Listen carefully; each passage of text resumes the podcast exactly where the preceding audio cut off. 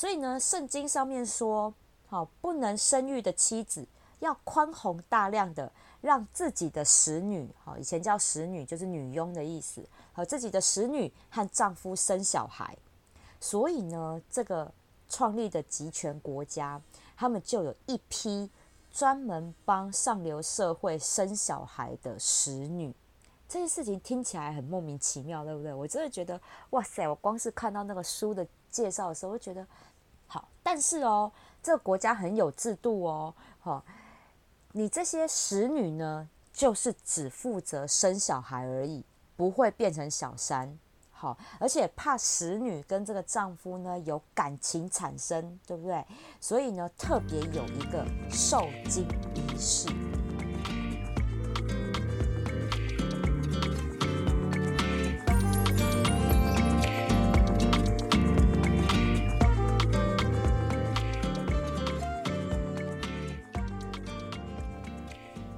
收听香气 Talk，我是心灵调香师米萨托。之前啊，我在节目里面有分享，我每年呢都有阅读一百的计划。那我最近呢，真的读到了一套好书，哦，真的我逢人就推荐，所以我也想要跟大家来分享。那这一套书呢，就叫做《使女的故事》，好，就是使用的使使女的故事。这本书它其实是有两集，而且呢，它也翻拍成那个戏剧哦，影集。好，影集的部分我是还没有看过，但是这个书啊，真的超精彩。那我有上网 Google 一下，就它的影集也是大卡司的演员来演，好，所以我相信精彩度一定也很好的。好，那我今天其实就书的部分，我想来跟大家做一些分享，因为我真的觉得书太好看了。那我先来说说这两本书的背景，因为它其实是属于叫做反乌托邦的经典文学，是什么意思？什么叫做反乌托邦？好，那我先说说什么叫乌托邦。它其实呢是从英国文学家呢托马斯摩尔的著作而来的，它的书名就叫做乌托邦。那它指的就是一个非常美好的世界。好，就包含了这个世界的法律啊、经济、教育跟生活，好，也就是食衣住行娱乐，大家都过得幸福美满的日子，真的是一个非常理想的完美世界。好，那这就叫做乌托邦。好，听起来很美好，对不对？好，但是这个乌托邦的概念，其实从古至今，古今中外。大家很多思想家都在倡导这个乌托邦概念。好，我们也有接受过这样的一个思想熏陶的哦。好，以前我们学生时代学的孔孟思想有没有？孔子、孟子啊，这个儒家思想，他们讲的就是世界大同。好，就是大道之行也，天下为公。哈，这就是一个乌托邦的概念。所以这一个。的天下为公，然后世界大同，就被后来呢那个国父孙中山先生，他就是变成他的理想国家的蓝图，好，所以就创立了中华民国这样子。好，这是我们最常接触到的儒家思想，其实它也是一个乌托邦的概念。还有一个呢，哦，也是我们大家很熟悉的，好，就是古代的厌世文人代表，就是陶渊明，他写的那个《桃花源记》。有没有里面那个避世而居啊，单纯幸福的桃花林小村庄？好，里面大家就过得好幸福啊，好舒服这样子，然后又与世无争。好，这个真的是不止古代人，好，就连我们现代人也很想要找一个世外桃源，好好的放松舒压，有没有？好，所以这个是人人心中向往的美好世界，这就叫做乌托邦。那反乌托邦呢？好，相反的，就是他要反对这一个思想浪潮，对不对？好，反乌托邦呢，它指的就是这个，就是看起来很像很美好的世界，但其实里面的人民过得一点都不快乐、不幸福哦。那我拿现在的社会当举例好了，就像有一些集权政治的国家。听起来那些主政者啊，好理念很美好，好，然后就是哇，讲了很多很漂亮的名号，但其实根本不是那样。好，就像是二次世界大战期间的德国的希特勒啊，还有俄罗斯的那个史达林，他们这些强人政治，好，他们高举着理想国家的牌子，但是最后却导致这些国家差点就灭亡。好，所以这个就是一个反乌托邦的现象。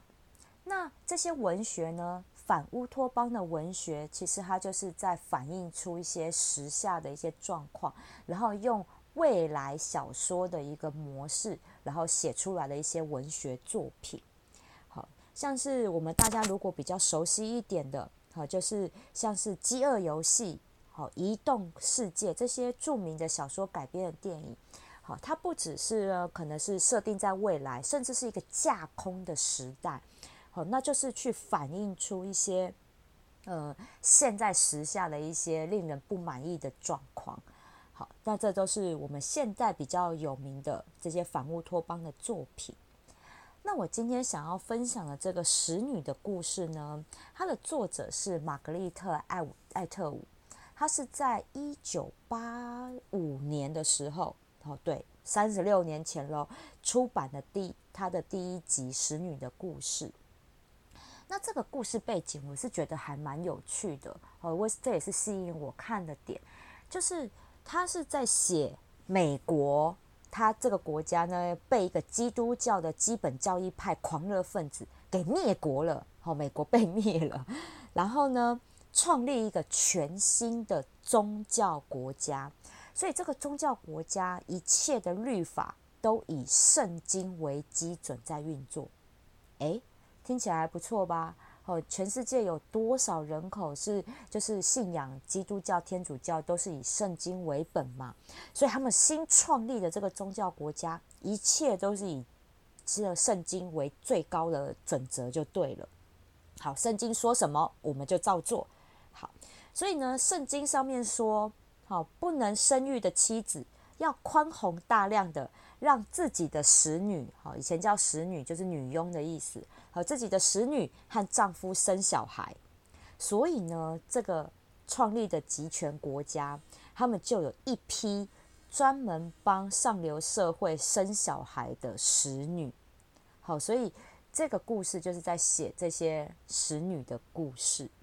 这些事情听起来很莫名其妙，对不对？我真的觉得，哇塞！我光是看到那个书的介绍的时候，我觉得这也太莫名其妙的一件事了吧？对啊，怎么会有这种事？好但是哦，这个国家很有制度哦，哈，你这些使女呢，就是只负责生小孩而已，不会变成小三，好，而且怕使女跟这个丈夫呢有感情产生，对不对？所以呢，特别有一个受精仪式，好，这受精仪式我真的觉得超变态的，就是呢，太太坐在床上。然后呢，那个使女就躺在太太的两腿中间，然后太太的手呢去架在使女的腋下，感觉就是两个人合体。然后呢，使丈夫就跟使女性交，我这真的就是一场性行为而已，没有任何的情感。好，所以书的第一集就是在描写这个女主角，她身为侍女，身为这个使女，她内心的纠葛。除了对那那个情感的纠葛之外，还有对过往，也就是美国被灭掉之前的那些旧生活的向往。好，那那个时候的美国被灭了，女那些女生过得有多么自在啊什么的。但是现在这个新的国家，它打的名号是要保护女性安全，而且女性是非常珍贵的资产。好，所以这个国家所有跟性。有关的事情，通通都有严格的管制。好，就是男生绝对不可以随便接触女生。好，如果你随便接触，是会被抓去坐牢的哦。而且，如果你犯下了是强暴罪，那就是唯一死刑。这听起来很美好啊。你知道现在的现今社会，女生的安全其实是很还是很危险的，还有没有受到这么好的保障。我们看那么多的社会新闻就知道，所以在这个国家很棒诶，还有做到这么严格的管制。但是真的听起来这么美好吗？这个使女她做的事情，她的任务本身不就是一种强暴的行为吗？好，所以我觉得这是她第一集非常发人省思的地方。哦，那第二集这本书这套书的第二集，那是更是精彩，我真的看到废寝忘食，我不夸张。哦，他就是在讲这一个看似美好，但实际上很腐败的这种宗教集权的国家，它是怎么样被三个女生给推翻掉的。哦，我真的觉得这个作者他的写作能力真的非常的棒，因为他用了一种史学记录的手法来推动整个故事的剧情描述。所以，他从三个不同女主角的视角来全方位的呈现所有人物的情绪变化，还有故事的走向。哦，那真的是超精彩。所以，我觉得啦，如果说第一集我们是在描述这个女性我们怎么在夹缝中求生存，那第二集就是在描写女性怎么样打破我们头顶的玻璃天花板，得到真正的自由。好，所以我今天呢，其实是想要用这两本书的四位女主角来分享的是哪些精油代表的哪些人格的特质，那可以借由这些类似的人格特质的精油来提升我们自己的性格优势。诶，这是全新的一个单元哦。我们音乐之后来跟大家来分享这个部分。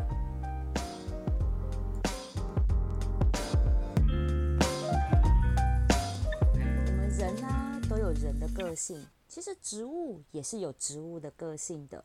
好，所以在芳疗里面，其实有一个学派，我们是在探讨这些植物精油它有什么样的个性，那会影响我们哪一些的人的性格。好，所以我今天呢，用《使女的故事》里面两两本书四位女主角，我来做一个简单的人格剖析，跟植物精油代表的性格是什么样子的。好来做这样的一个分享。首先呢，是第一本书的女主角 Afraid。好，那这个女主角，因为她是就是从事使女的这个工作，所以她这个呢，她虽然身处在地狱里面，好，但是呢，她仍然心里怀抱了希望，因为她总是希望可以再见到自己的那时候之前的旧生活里面的老公跟她的女儿，因为他们曾经就是呃。在美国被灭掉之前，他是有一段美满的婚姻生活的。那那时候两个要一起，就是要逃逃跑，但是就分散了。好，所以最后呢，老公跟老公失散了，然后女儿也被政府带走了。好，所以后来她做了使女的生工作，真的是忍辱偷生哦。但是呢，这女主角 Alfred 她还是会在自己的生活里面找到一点希望。例如啊，他会天天去那个执行死刑的那个地方去看看。好，如果没看到老公的尸体，他就觉得说啊，我老公应该还在这世界上活得好好的，好，那就够了。好，所以这样的性格，它其实就像康乃馨这支精油一样。好，康乃馨就是我们母亲节都会送妈妈的那个康乃馨。好，就是它。那康乃馨的个性其实就是充满了爱与希望的。因为他的脑海里面永远都是有美好的想象，但是就是有时候哈会美好过了头一些，所以他会没有办法去理解现实生活里面跟想象会有落差，他没有办法接受，也没有办法去了解为什么会落差这么大，然后就会出现沮丧，然后感到深深的无力感。好那也因，但是因为呢，康乃馨的人他的个性是很愿意、很喜欢去牺牲奉献的，所以呢，他会让人家觉得有温暖感，好，所以大家都会喜欢去亲近他。那但是啦，因为也是因为这样，那加上康乃馨这个人的性格本身运气都不是很好，他很容易招惹小人，好，所以呢，他就很容易呢有人喜欢，也就会有人在背后捅刀子的这一种。好，就跟真的跟这本书就是 Offred 他在这本书里面的遭遇，真的是一模一样。好，那康乃馨的在爱情观里面，他是只认定一夫一妻制，他自己是绝对不会出轨的。所以他们对他们来讲，忠诚是爱情的根本哦。所以你知道，当这个女主角在当使女的时候，我们就可以体会她内心是有多么痛苦的，因为。她内心里面是爱着她老公，但是她却必须成为一个生小孩的工具，而且轮流到不同上流社会的人家去做这件事情，所以这是非常非常痛苦的一件事。但是也因为他心中呢充满了爱，怀抱的希望，所以最后让他找到逃出升天的方法来。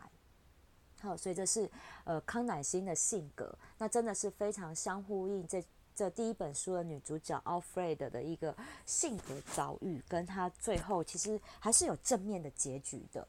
好，那第二本书呢，它就是有三位女主角，好，首位。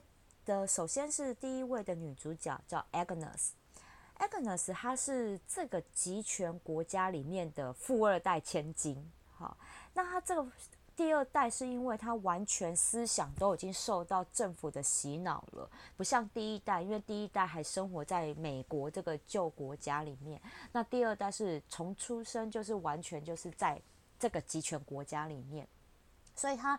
把所有一切的不合理的事情都视为理所当然，因为他的脑袋里面从来都不知道什么叫做合理呀。好，所以他认为，诶，我的国家是这样，我的制度是这样，然后呢，正常。好，但是呢，这女主角 Agnes，她当她自己遇到了一些让她非常不舒服的一些事情，例如被性骚扰，好，还有她被逼着嫁了一个。位高权重，但是年纪很大的糟老头，他会开始思考他怎么样逃离这一切。好，真的是困境逼出人类的本能。好，所以这就是他遇到的一个性呃，遇到这些事情呢，会会的会去做思想跟他的性格。那这性格呢，对应到其实就是永久花这支精油的个性，因为永久花它就是一个内性内向。沉静，但是又青春洋溢，因为这一类型的人，他其实是给人家的表征就是，哎，非常的天真无邪，但同时他们又有非常好的人性洞察力。好，所以像这个女主角 Agnes，的确，她是能够看透她身边人的个性，用对的方式去跟这一群人来相处。